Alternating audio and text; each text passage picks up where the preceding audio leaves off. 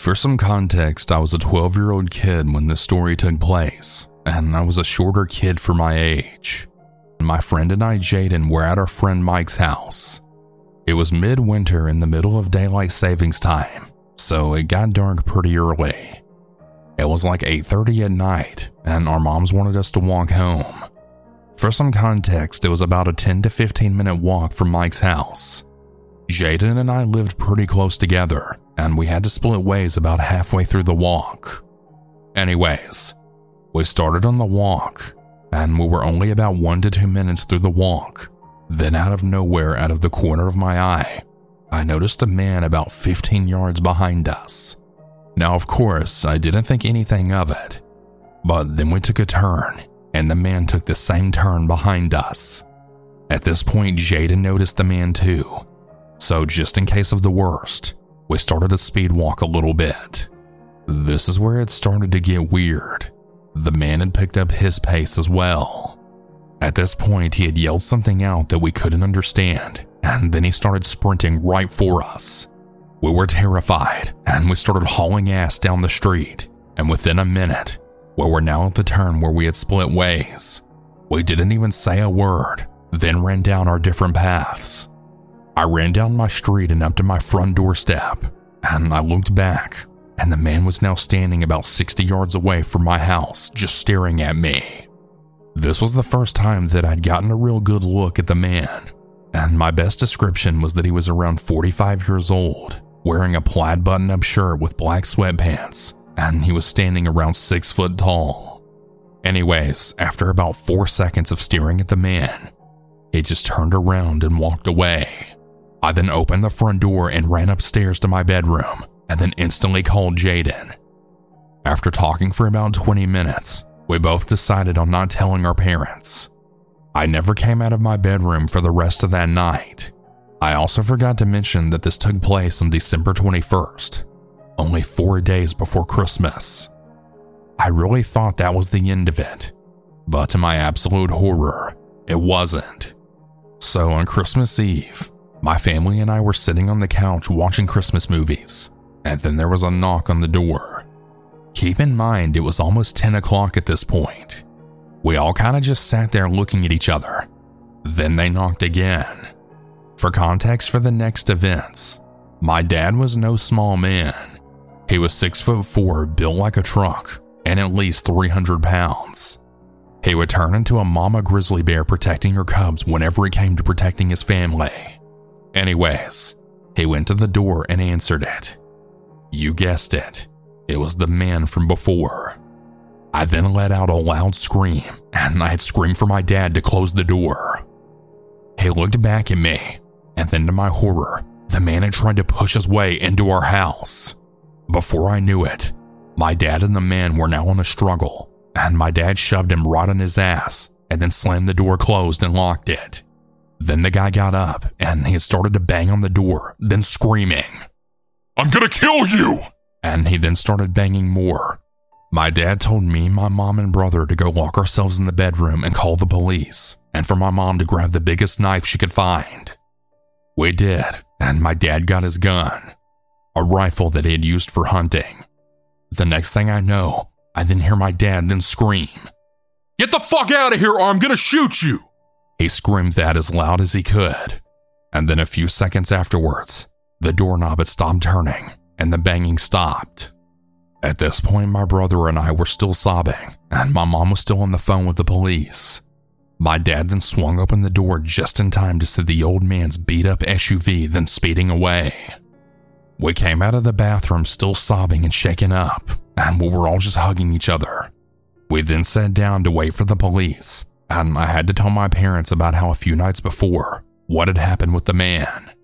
And it was a mixture of being mad for not telling them and still being in shock. Within about five minutes later, the police had arrived. We gave them our descriptions and statements, and they had a cop stay in our neighborhood for the rest of the night. Jaden was in shock when I told him, and I never walked anywhere alone after that for like three years. As most stories go, the police never found the man to this day, and as far as I'm aware, I've never seen him again. I really hope it stays that way. Because of what we all went through, this will always be a terrifying holiday memory for me and my family.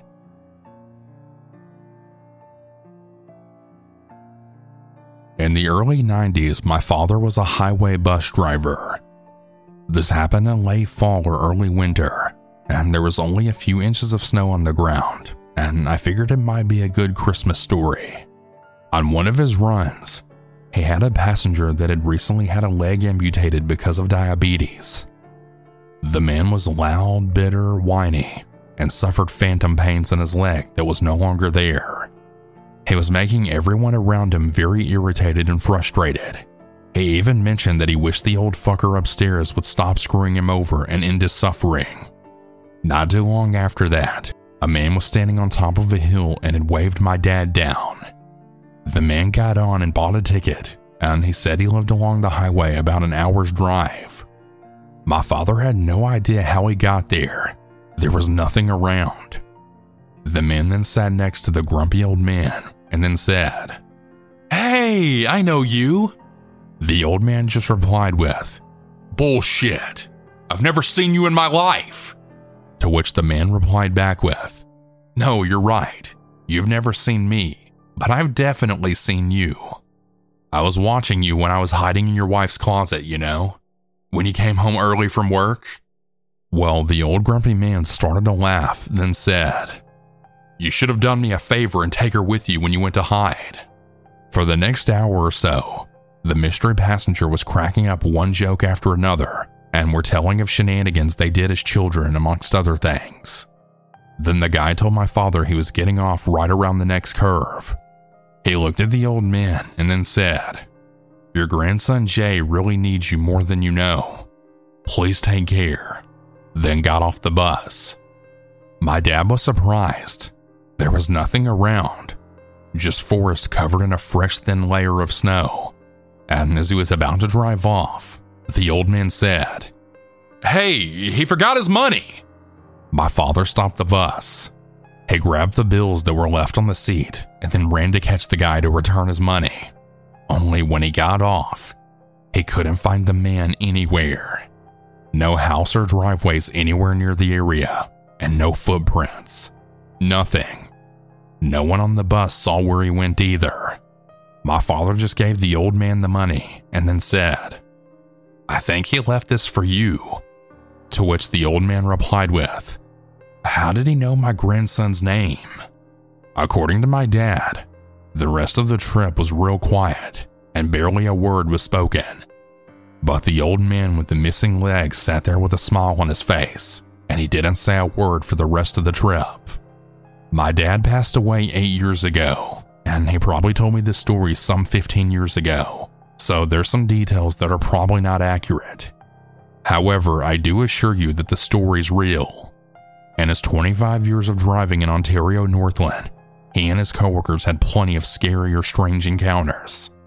One abusive man that followed his bus for six hours to get his wife back. One European guy who had accused the driver of driving in circles and had started to punch the driver while he was driving. A moose nearly kicking the windshield out of the bus. Drunk passengers causing problems. A stripper losing a five foot python in the bus and then found three weeks later. Yeah, my dad had some pretty wild stories, that's for sure.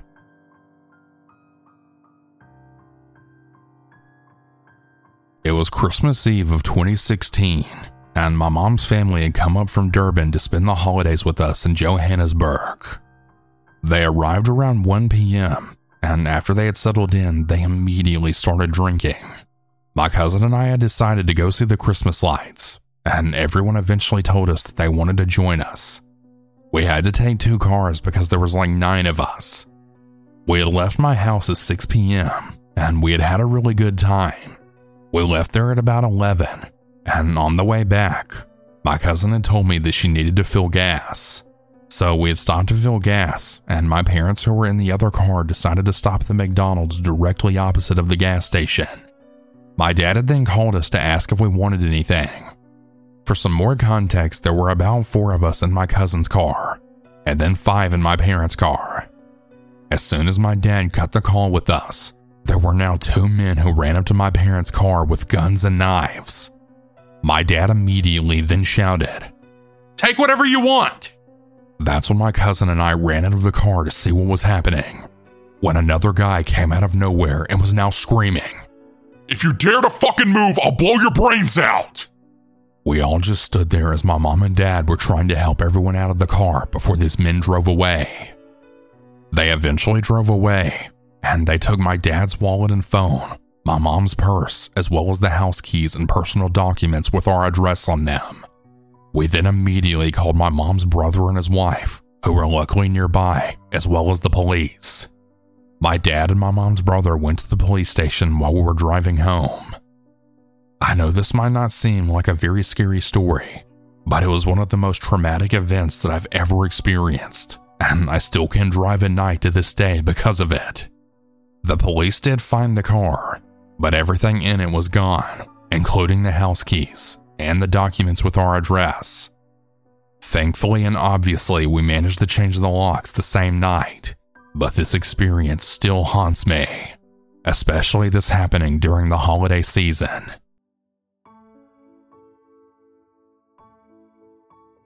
This happened back in 2017 when I was 18. I had started working as a cashier at a dollar store in my tiny hometown.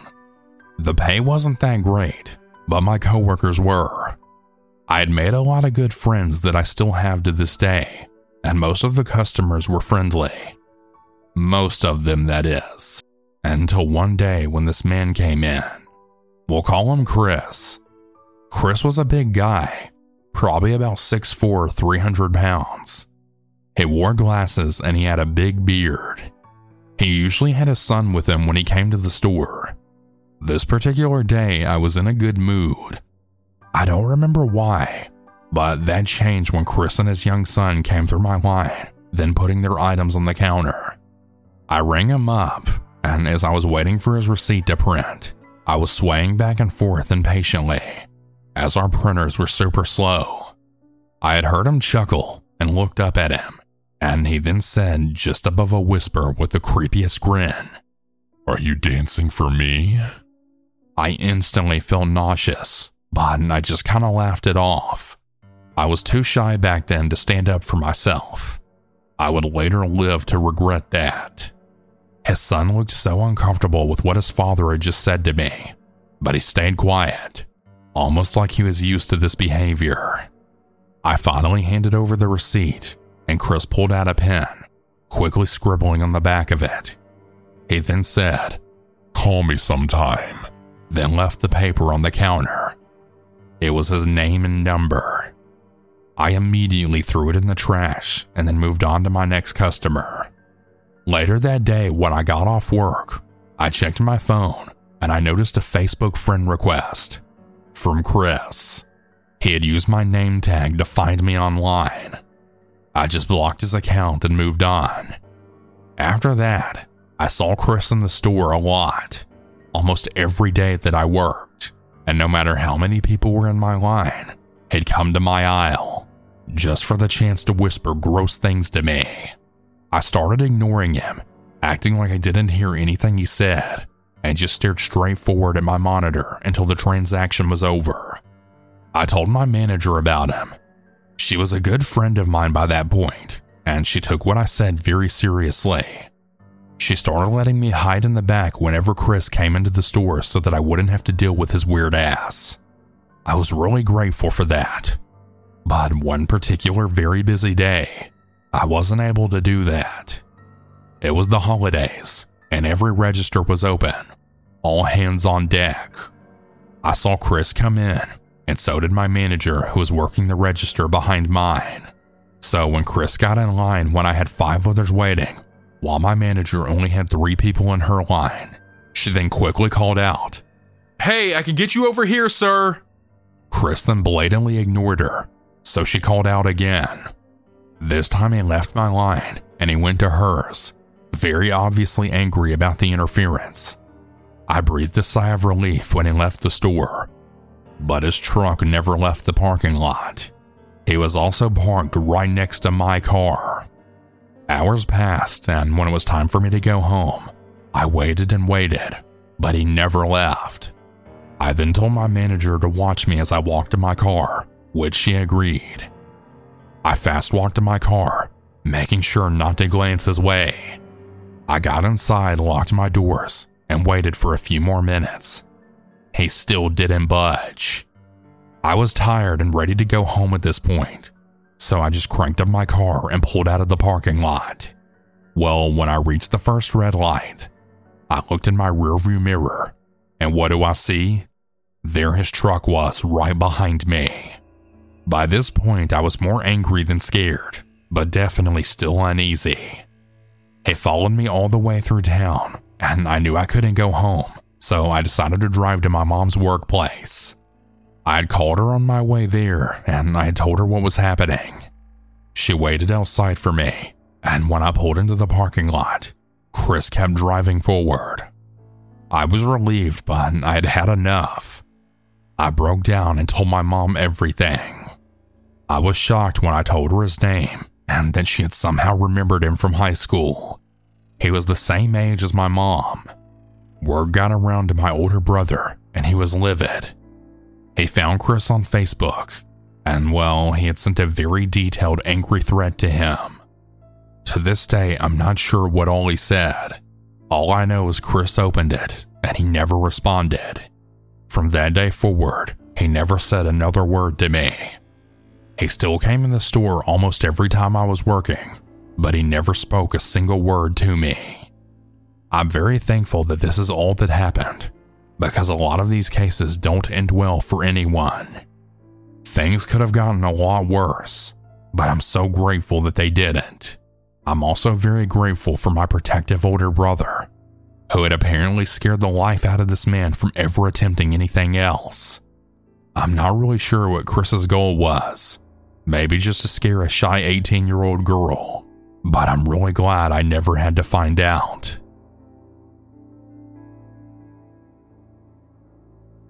I'm a 17 year old female, and I was either 13 or 14 when this happened.